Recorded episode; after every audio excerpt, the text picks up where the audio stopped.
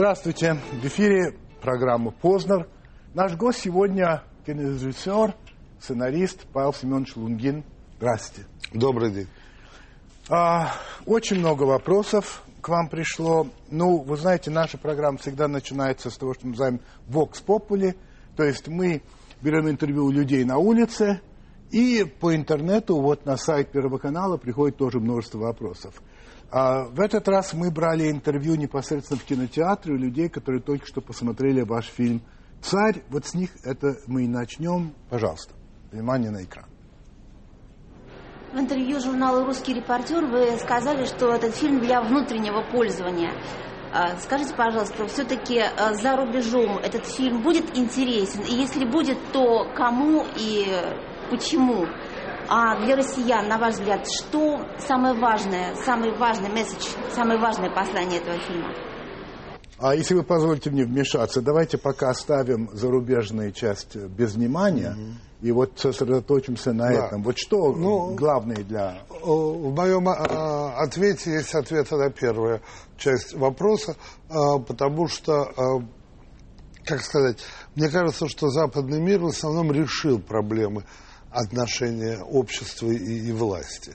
У нас по-прежнему это вопросы как бы обсуждаются, они по-прежнему не решены, мне кажется, не ясны ни для власти, ни для общества, потому что так как некоторым образом отсутствует обратная связь, и призрак Грозного над нами витает, как мне кажется, в некотором роде, и власть иногда решает для себя, она от Бога или от людей, она выше, она как бы спущена к нам сниже, или она из э, народа идет. И главное, что у людей, но если власть наша явно сейчас идет в сторону демократического самоощущения, то народ, наоборот, мне кажется, странным образом сопротивляется этому. И народ хочет иметь э, божественную, непререкаемую власть, иногда даже требует от власти быть еще суровее, еще суровее. Почему все голосовали? Почему весь а, народ сейчас снова говорит за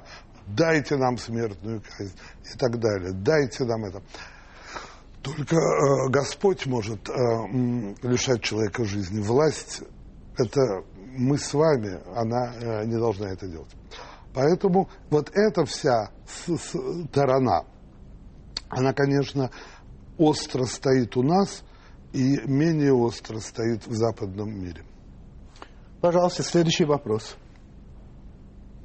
Уважаемый Павел Семенович, хотелось бы узнать, почему вы показали в вашем фильме Ивана Васильевича а, со стороны жестокости? Ведь он а, столько всего сделал для нашего государства, для России, а вы показали именно вот часть его большей жестокости.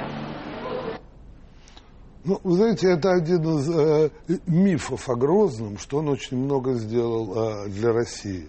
А, вообще, надо сказать, что в России нет, мне кажется, исторического сознания. То есть, как бы факты никого не интересуют. Это а, девушка открыла бы, а, не знаю, Википедию, любой, любой интернет. Ну, Ключевского, например. Ключевского, Карамзина. Соловьева. А, Соловьева, люб, любого из трех наших великих историков. И там она увидела, что сделал на самом деле Грозный. Но мы живем мифами. И миф э, гласит, что да, Грозный жесток, кровь лил, пил, но он сотворил, и, может быть, такой России нужен. Может, не было бы Грозного, и России бы не было. На самом деле, а, а, Русь а, древнюю объединил его дед, как мы знаем, последствия правления Грозного плачевны, ужасно. Он проиграл все войны, которые а, мог а, проиграть. Он а, разрушил крупные города, обезлюдил. Он прервал династию Рюриковичей свою. И из него, что самое ужасное для России, из него вышло смутное время. То смутное время, которое было невероятным падением нравов, нравственности и морали а, в России.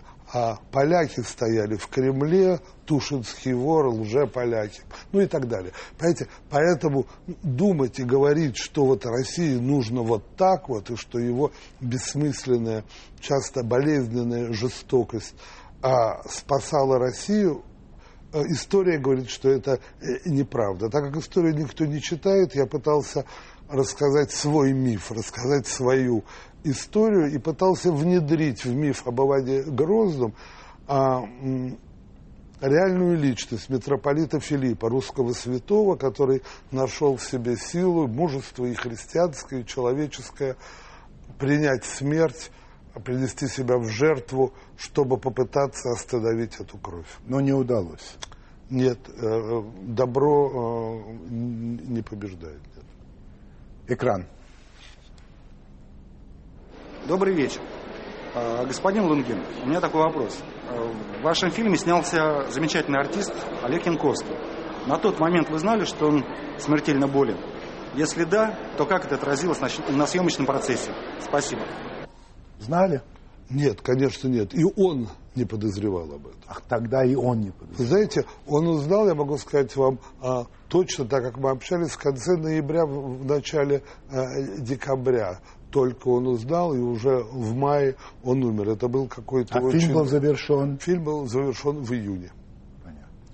И мы работали весело, мы ели, мы пили, мы строили планы на будущее. Олег Иванович тяжело работал э, и весело работал. Он, э, отыграв спектакль в ночь, э, садился в автомобиль, ехал к нам в Суздаль, чтобы с утра выйти на площадку, а отыграв смену, часто очень на машине в ночь уезжал, чтобы на утро играть спектакль. То есть это была такая сверхработа, и ничто не говорило о его болезни. Вам понравилась его игра? Мне необыкновенно понравилось. Вообще для меня это было открытие совершенно другого типа актера. И я думаю, что ему понравилось. Ведь он же всегда играл талант, ум, говорунов, остроумно. Да, да. А ему надо было промолчать целый фильм. Это же потрясающе. Это очень трудно. По-моему, вообще Дико трудно. Он практически весь фильм молчит, и да. мы только видим глаза, как он вбирает в себя эту боль, и как в нем постепенно вызревает эта невозможность жить. Вот как человек принимает решение лучше уйти из этого мира, попытавшись остановить беду, чем продолжать самодовольно жить в это. И он это сделал так убедительно. Я просто восхищен. Экран. Здравствуйте, меня зовут Екатерина Полукарова. Павел Семенович, история государства российского в разных источниках представлена по-разному. Хотелось бы узнать, какими источниками пользовались вы и насколько точно вы донесли до зрителя ту информацию историческую.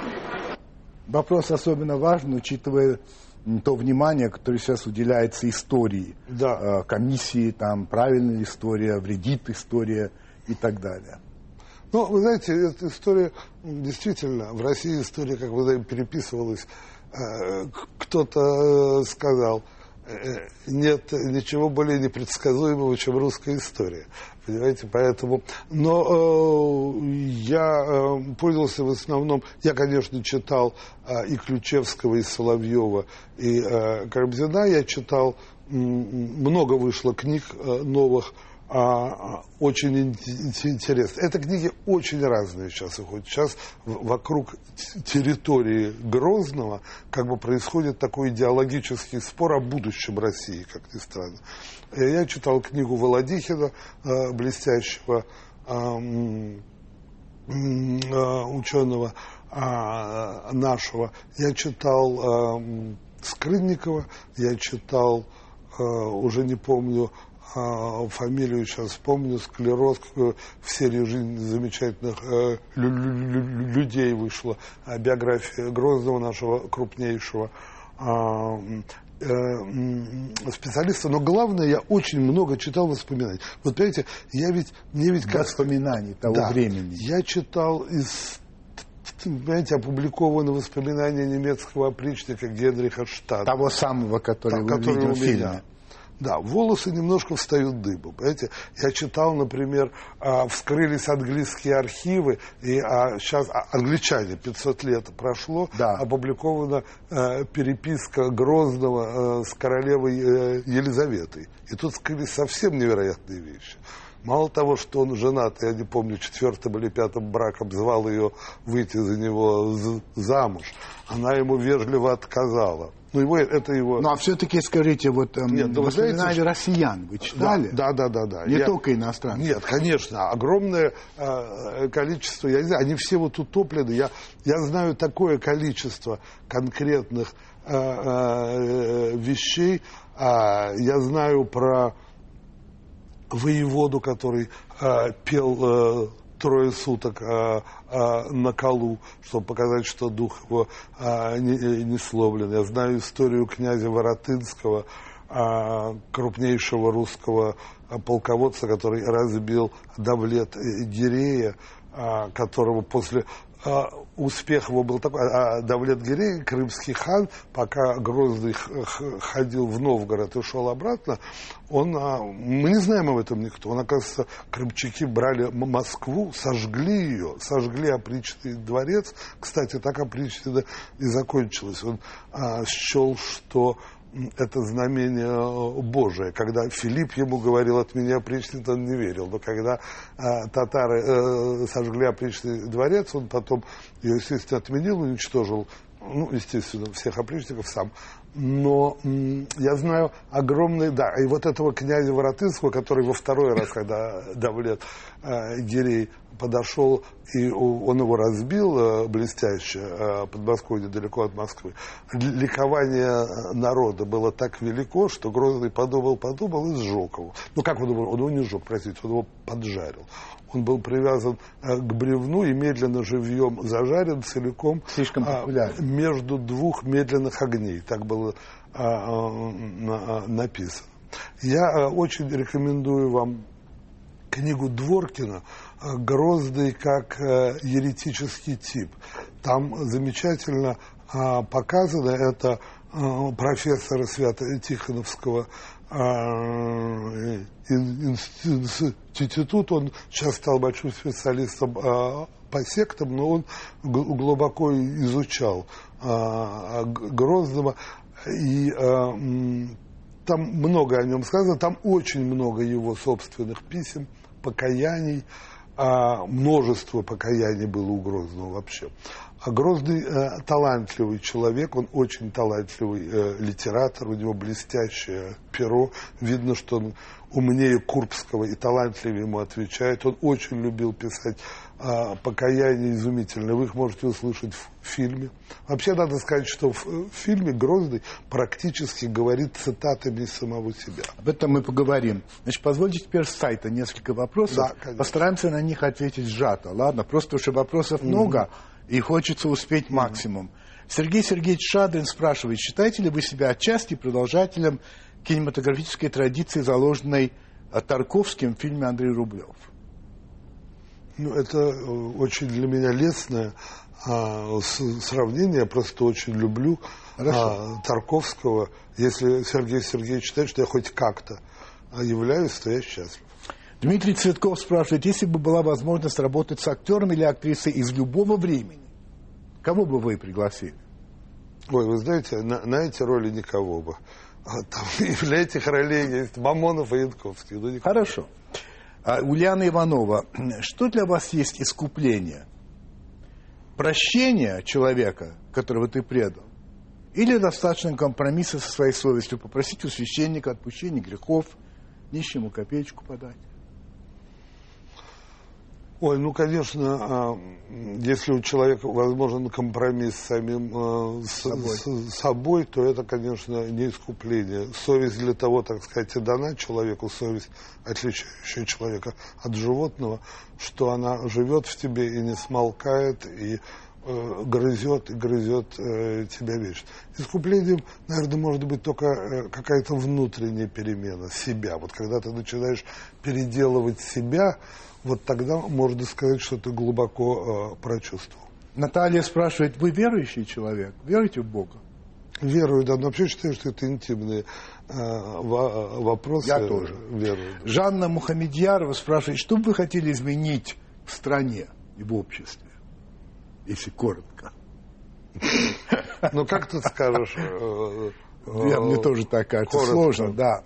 Я бы хотел, прежде всего, я хотел бы, чтобы а, народ и люди, я бы начинал бы как с странно менять в стране не сверху, а снизу.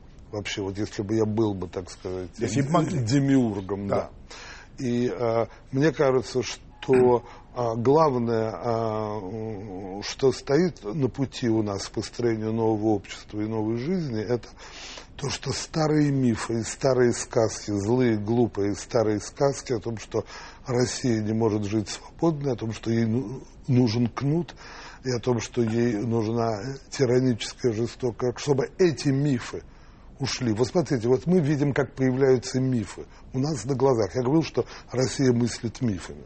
Ну, допустим, миф о том, что Запад смертельно ненавидит нас, он старый, еще со времен Ивана а, Грозного, но он заново наполняется новыми соками, как будто бы нечего делать Западу, как только день и ночь мечтать и ненавидеть нас. Но появляется ну, еще один миф, новый а о том, что было прекрасное, могучее, богатое и счастливое государство СССР. И пришли плохие Горбачев и Ельцин и развалили этот волшебный мир. Понимаете, и люди совсем забывают, они мыслят в, в категориях вот этого каких-то выдуманных конструкций, видимо, утешающих их по-своему. Вот хватит, пора перестать себя утешать, делать и, и больше читать историю. Мария Геннадьевна Теплякова, в своем интервью, посвященном выходу в прокат фильма «Царь», вы сказали следующее. Это фильм о том, что власть в России пытается быть Богом, а власть не Бог. И Бог над властью. И что власть не замыкает собой мир и все интересы этого мира. И о том, что очень страшно жить в стране, которая поклоняется власти и больше ничему. А чему должна поклоняться страна, чтобы в ней не страшно было жить? Неужели вы считаете, что Бог – это русская православная церковь? Нет, мне кажется, что Бог, когда я говорю о, о Боге, я говорю о некотором высшем устройстве этого мира. Я говорю о морали и об идеалах. Я считаю, что а, быть верующим или нет, это личное дело каждого человека. Но, как сказать, христианская мораль наложила на нас некоторый отпечаток. И если появится страна или общество, которое не верит в добро и зло, для которое не будет разницы между добром, если будет э, общество, где нет разницы между правдой и, и ложью, между черным и белым, и все станет ровно серым, мне кажется, что этот э, мир не может выжить. И я не верю в существование этого мира. Семен Владимирович Вишневский. Можно ли считать фильм «Царь» определенным посылом сегодняшнему правительству? На эту мысль меня навели многочисленные фразы героев в фильме, особенно его конец, когда народ не пришел к царю. Ну, в какой-то степени, конечно, этот фильм является посылом к правительству как... Ну, извините, я еще раз повторяю, я не считаю, что правительство это особые люди. Я считаю, что пра- правительство приходит и уходит, и, и это как, это какое-то высказывание мучительное для меня, болезненное, тяжело мне давшееся высказывание о, о том, о, вот, э, ну, что хотелось бы, где опасности нашего развития. Егор Синебок, в 2002 году вы сказали, что эпоха динозавров, в скобках олигархов, прошла, а им на смену пришли мыши серые, в пиджаках, в галстуках, умные, хорошие мыши. По, про- про происшествие 7 лет, как вам кажется, хорошо, что сейчас вместо динозавров мыши? Они укрупнились.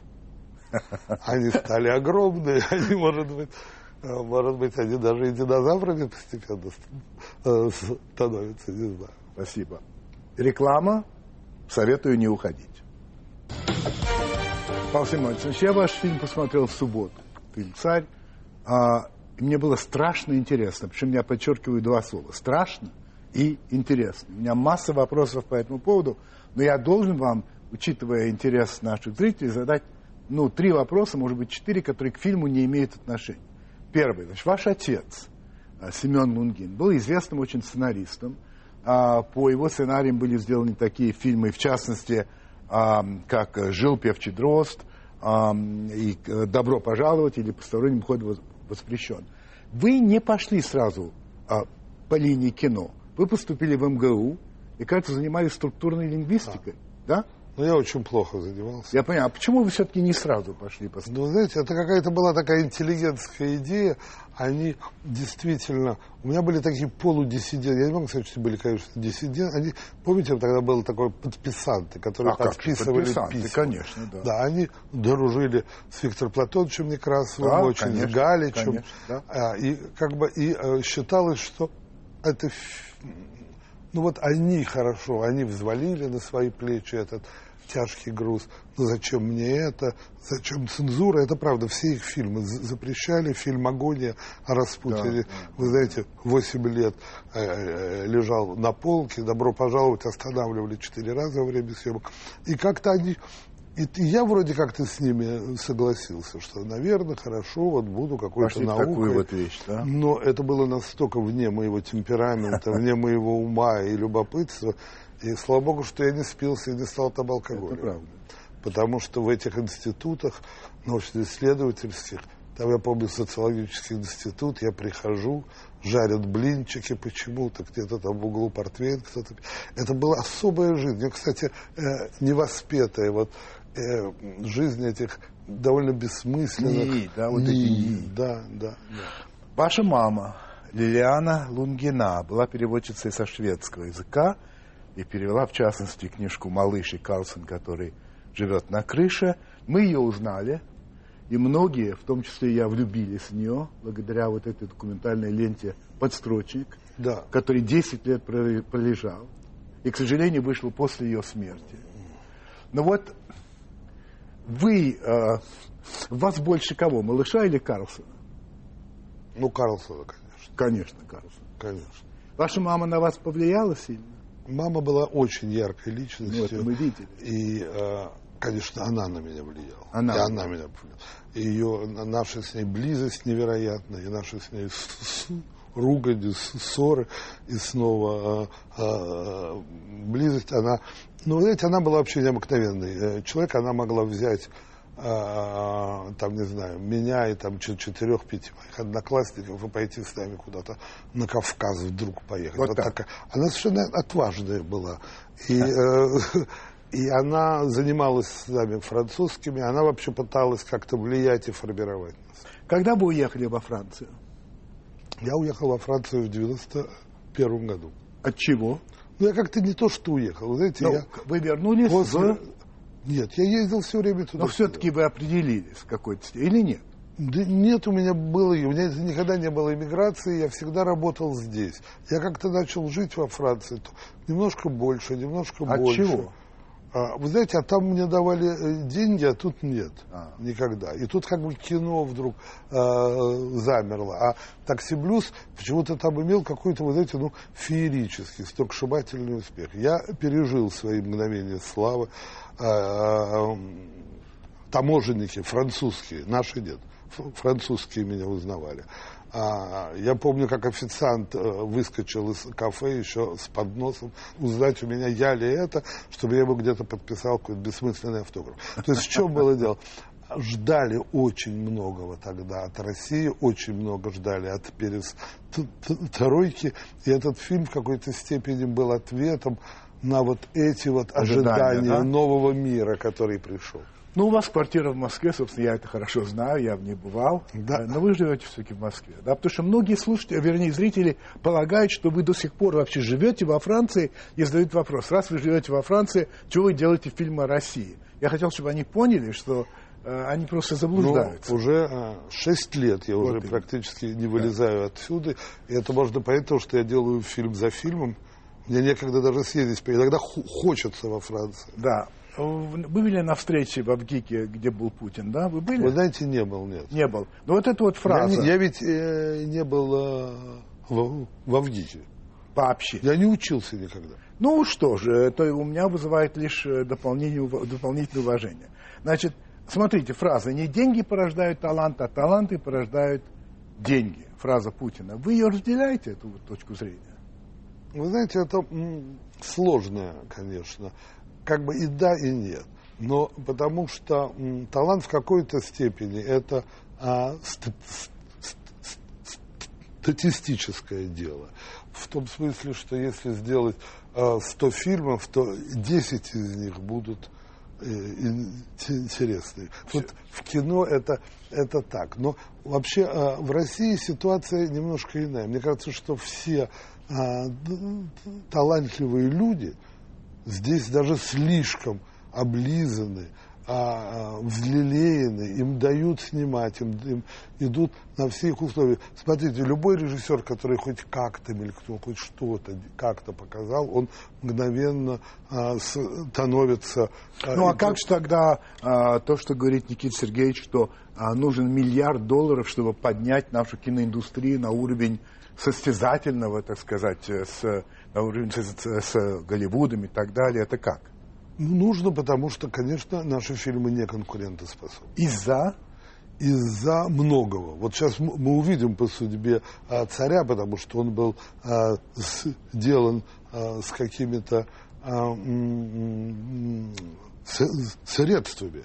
И нельзя сказать, что это такой а, малобюджетный фильм. А, Нет, никак, конечно. Но а, в то же время... Вопрос в технике, об этом идет речь современная техника. Даже, вы знаете, как сказать, Но ну, у нас так... вообще кино не стало вот индустрией. Каждый фильм, у нас нет стойкого способа, а, ну, какого-то известного финансирования фильма. Каждый режиссер, или продюсер, как э, грибник идет в большой лес жизни, и там под кустиком ищет инвестора или какие-то деньги, или какого-то, какого сценариста. Да? Понимаете, у нас это абсолютно... Кто-то едет в Сибирь и находит там какого-то романтического Понимаю. сибиряка, да. понимаете, и отнимает у него там несколько миллионов, чтобы тот никогда не увидел даже смонтированного фильма. У нас это не стало вообще вот индустрией. На царя у вас был Банк Москвы помог? Банк да? Москвы мне помог очень, и, конечно, если бы не эти люди, а если бы не Бородин, я бы а, этого фильма просто бы не было. Хорошо, царь. Вот смотрите, три, э, ну, как я увидел, три главных действующих лица. Власть в лице Ивана, mm церковь в лице Филиппа, ну и народ. Картина жутчайшая. Значит, Иван безумец, дико жесток, а считает себя почти что Богом. Ну, страшен это не то слово. Значит, Филипп добр, героичен, а, готов к самопожертвованию, но бессилен. И, наконец, народ. Значит, раболепен, до денег жаден, а, кровожаден. Но вообще картина России, я вам должен сказать, не очень радует. И когда мне показывают Россию 16 века таким образом сегодня, я волей-неволей думаю, ну, мне показывают, видимо, не только то время. Ну, по сути дела, э, народа, конечно, в картине нет, я считаю. Он как бы есть, как некоторый вопросительный знак. Он есть как вот то самое безмолвие, которое мы упустили. Ну как, за деньгами он там, он дерется за эти деньги, он орет, когда этот ну, медведь ну, народ, взрывает ну, там ну, на части. Ну, всегда. Так, так же он... себя вел и римский а, а кто народ. спорит? Извините, это а. нельзя Встает сказать... на колени, когда да, выходит царь, да, так сказать. Да, нельзя сказать, что мы говорим о России, это также имеет отношение к Риму и, и, и к французам, к англичанам. Это просто поведение э, человека. Но это шекспировская история, это все-таки героическая история столкновения двух а, характеров. Мне не удалось впустить э, туда народ, впихнуть. Я думал об этом, мы с Алексеем Ивановым бились, но как-то не было ему там, понимаете, ответ народа только один. И то эта история описанная, я забыл у кого, у Карамзина, что ли. Там, кстати, очень много, несмотря на как бы такой поэтический рассказ, была история, когда а, народ не пришел на казнь, а на было? праздник казни. Было? Да. Да, люди испугались, забаррикадировались у себя, закрылись, выключили свет, ходили, Я думаю, что это вы чисто просто стучали.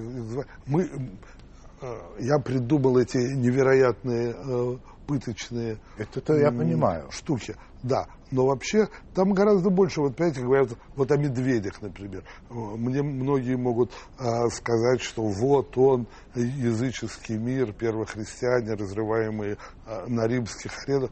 Но у Грозного было 15 медведей. Даже в летописях сохранилось а, упоминание об особо лютом медведе Андрейке. А, Медведь Андрейка? Да, медведь Андрейка. Но у него было 15 штук. Специально, чтобы рвать людей. Он любил зашить. Может, не буду входить в это, но известно, описан случай в летописи, когда а, на семерых а, монахов напустили семь а, медведей. А, сохра... Грозный любил, например, со своим сыном, тогда еще живым, неубитым им, выпустить медведей в Кремле на народные гуляния. Потому что остались еще... И они там шли в толпу, кого порвут, кто так убежит. Было смешно. А остались эм, упоминания в казначейских книгах, кому сколько заплатили. Честно потом. За, за смерть платили там что-то, за увечья платили. В фильме Эйзенштейна да, потому что я считаю, есть два фильма об Иване Грозном. Есть, есть его фильм и ваш. Все остальное это, так сказать, нет. Так. Там Иван одинокий, а, страдающий, а, его жену отравляют, на него готовят покушение, вокруг враги а, и а, предатели. Совсем друг... И, и, и даже опричники у Ивана скорее вызывают симпатию здесь просто на 180 градусов другой взгляд. Это что? Это эм, Эйзенштейн хотел угодить Сталину и делал этот образ. Как вы это понимаете? Ну, вы знаете, во-первых, есть два фильма. Есть э, первая серия и, вторая серия. И они да. очень разные. Разные. Первая серия, представьте себе, война, эвакуация. Молодой красавец Иван. Да, государственный э, заказ в военное время. И он, конечно, делал государственный заказ.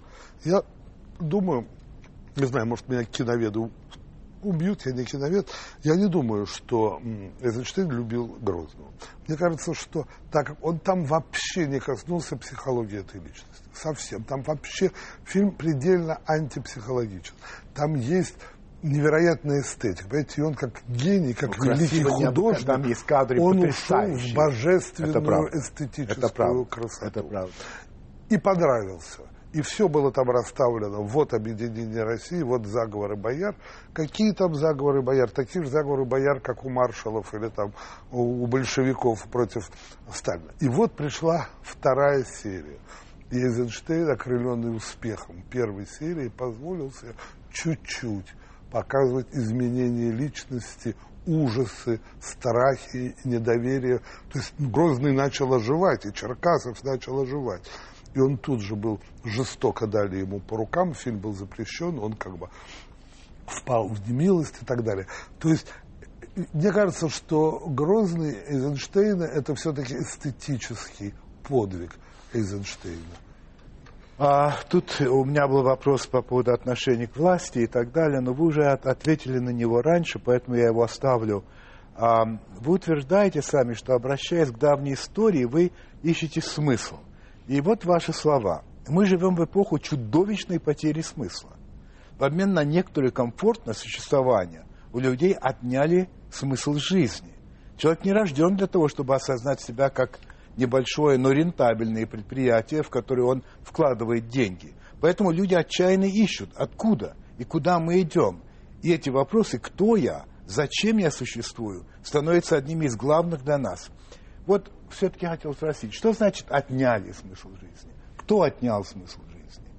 Мы знаем, как, это, как передать это чувство. Я его очень хорошо чувствую.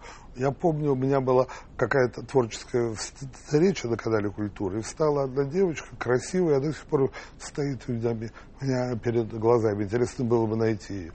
И она вдруг встала и сказала, Павел Федорович, а мне кажется, что у нас украли жизнь. Я думаю, как хорошо. Меня эта фраза прямо вошла как как удар какой-то. Вот откуда это чувство украденной жизни, откуда чувство, что нет смысла. Понимаете, мне кажется, что э, э, как бы такие внешние патриотические чувства, связанные с тем, что мы болеем э, за футбольную команду, они, конечно, не наполняют людей. И вот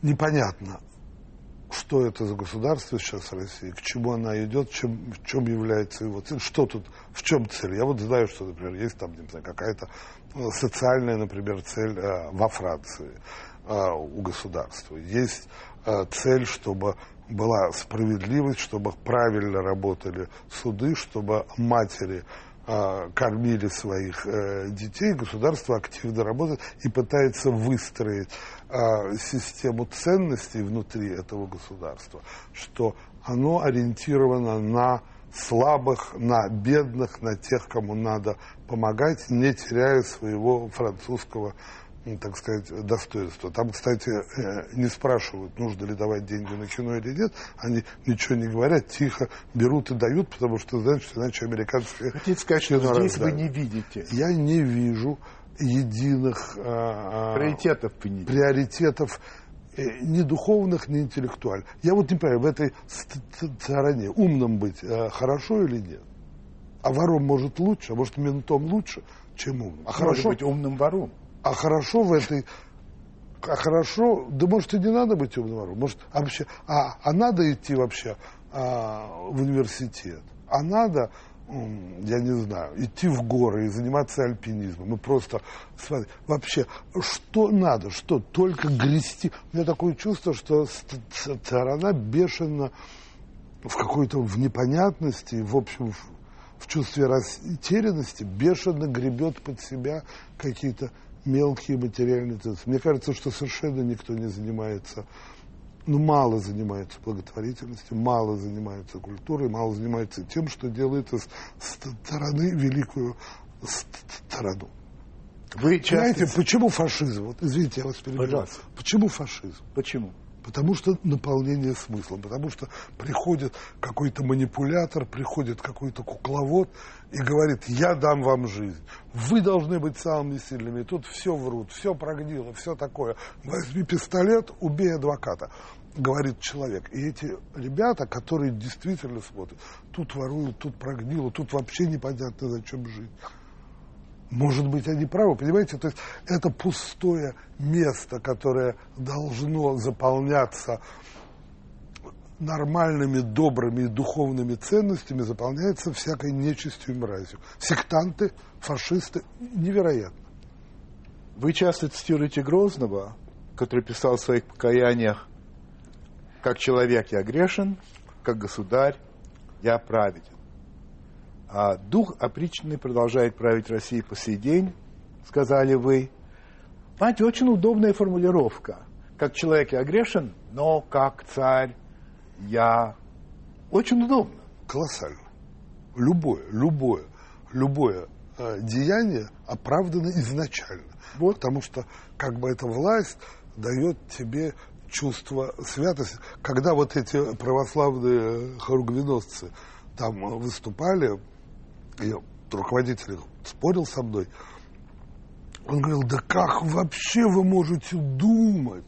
Помазанник Божий. Я говорю, что, значит, что не сделает помазанник Божий, то и хорошо. Да, говорит он, потому что России нужен царь. Я говорю, России нужен хороший царь. России не нужен вообще царь. И это, конечно, опаснейшая вещь, которая оправдывает любую без, безнравственность. Да, ты лично каешься и продолжаешь делать а, то, что ты делал. Дух опричнины – это, конечно, очень сильная вещь, потому что Грозный, великий изобретатель своего времени, разделил Россию как бы на две неравные половины, вот опричнина и остальные земские. И между этими а, его ближними ему опричниками и остальными шла какая-то постоянная гражданская война. То есть били-то опричники. И опричник имел право над а, телом, а, женой, песня о купце, о, купце Калашникове, имуществом. И остались указания Грозного в суд. Звучат современно. Он говорит, вы судите по справедливости и по строгости, чтобы опричник всегда был прав. Понимаете? Мы о чем-то тут вспоминаем. Вот как сказать, вот это вот идея, вот обязательно у Гроздова в юродстве в его, в злодействе его всегда был поклон, всегда было демагогия и лицемерие, всегда он говорил, я там Ивашка, я грешный, несчастный, жалкий, да сядьте вы на трон на мой, я вот тут постою рядом, послужу вам, понимаете? И вы судите по справедливости, вы меня не слушаетесь, чтобы опричник был прав. Но вот это вот изобретение этого, этой опричнины, как людей, осененных, конечно, не той властью, но если царь над всеми, то он над своим там, не знаю, районом, двором, домом. Но он прав. И он имеет право над, на, и над э, тобой, и над детьми твоими, и над твоим имуществом.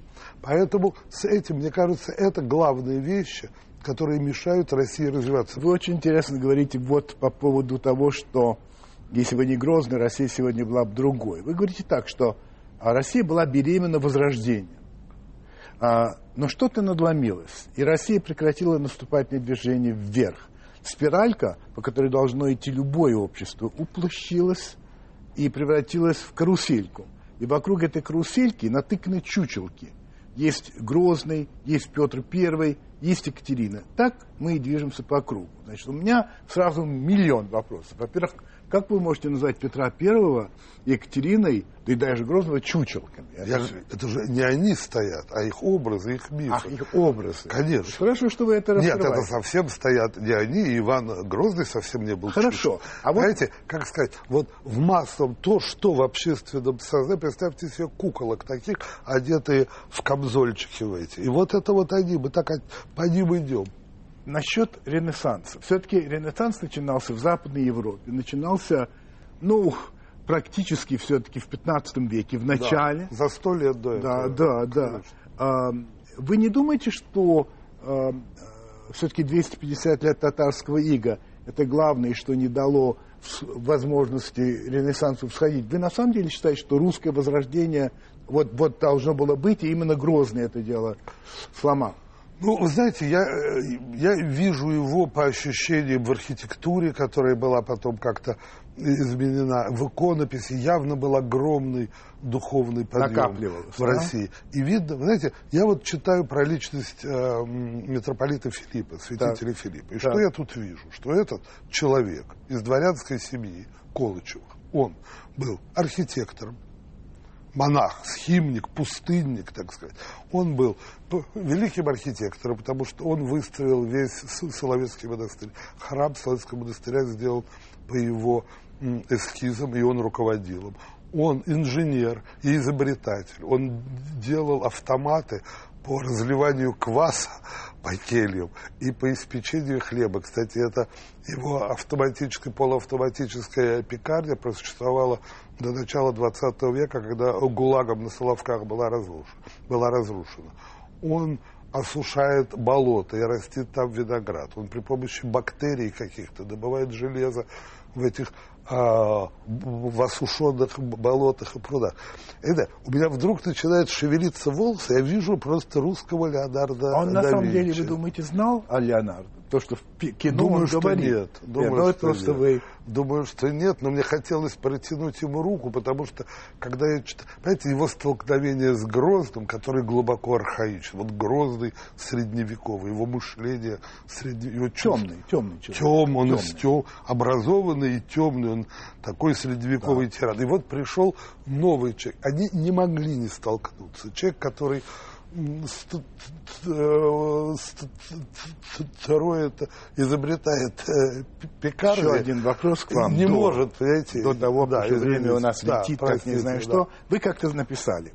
Я или сказали, я зачарован русской душой, но меня дико раздражает это понятие. А у вас, у нас всегда неуспехи в сельском хозяйстве списывались на непогоду, а так все вечно списывается на эту самую русскую душу какое-то вечное отпущение, вечная индульгенция. Наша душа как бы превратилась в вид российского полезного ископаемого. А, как известно, полезные ископаемые часто продаются и их экспортируют. Это единственное, что у нас есть, поэтому этим единственным мы и торгуем. Ну, смешно, конечно. А что вы думаете о душе? Вообще, на самом деле, есть такая русская душа, ну, какая-то особая, что ли, по сравнению там с французской, я не знаю, там, с китайской и так далее. Ну, слава богу, еще есть, конечно. Вы понимаете, я это говорил, наверное, давно, это, я думаю, было... Может, давно, да, да давно. Это, это в первом старый, году, в 2001. Да, вот, ну, это смешно. Я уже прошел. Но это, это смешно. Или да. вы уже вы не согласны? Нет, я согласен, потому что я, понимаете, я же я говорю о себе. Это то, что э, меня безумно раздражает во мне, это душа, и в то время, что, что, есть, что есть я. Понимаете, как сказать, это э, ну, есть какой-то Сейчас, может быть, э, стало и, и меньше. Может быть, сейчас э, происходят большие работы э, осушения этой русской ага. души, потому что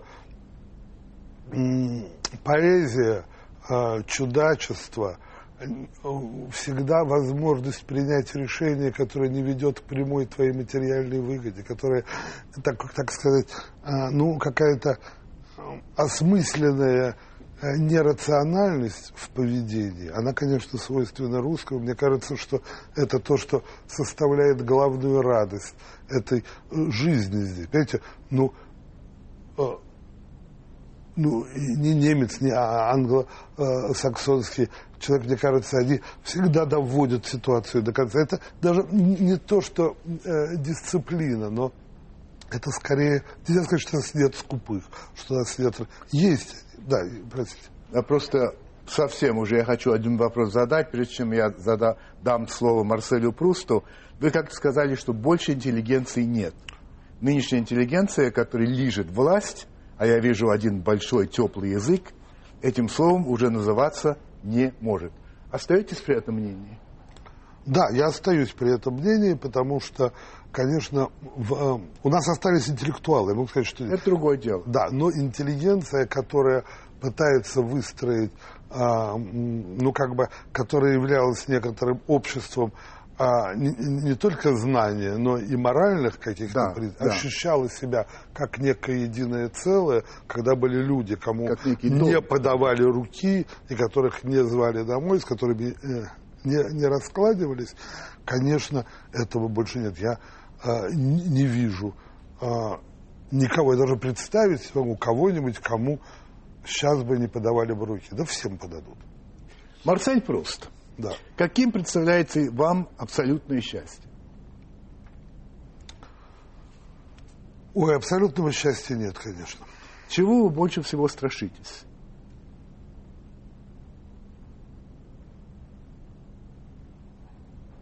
Ну, наверное, предательство все-таки. Есть ли слово или выражение, которое вы не выносите? Не парься. Выражение, не парься. Да, я парюсь. Если бы вы могли изменить, изменить что-либо в себе, что бы вы э, изменили? Мне кажется, что я достаточно слабый человек. Во мне нет жесткости ни к себе, э, ни к другим. К себе особенно. Что такое для вас предел несчастья? Ну, наверное, все-таки одиночество. Если бы дьявол предложил вам бессмертие, без каких-либо условий, что бы ему сказали? Стыдно, но я бы согласился. Где бы вы хотели умереть?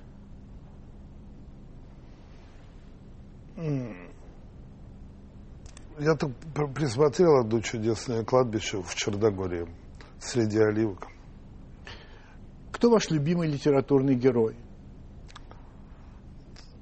Тристрам Шенди, джентльмен.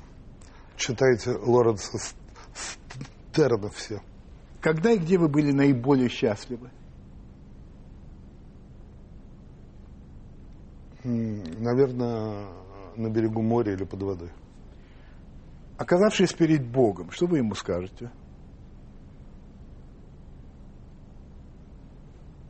Скажу все-таки э, спасибо. Это был Павел Лунгин. Ровно 20 лет тому назад, 9 ноября 1989 года, пала Берлинская стена, о чем сегодня говорят абсолютно все и, наверное, во всем мире. И сегодня вечером в Париже на площади Согласия состоится грандиозный праздник в связи с этим 20-летием. Хотя это и действительно будет на празднике на площади Согласия, Но согласия нет в одном вопросе, а именно, а кто, собственно, а, есть тот человек, который привел к падению Берлинской стены.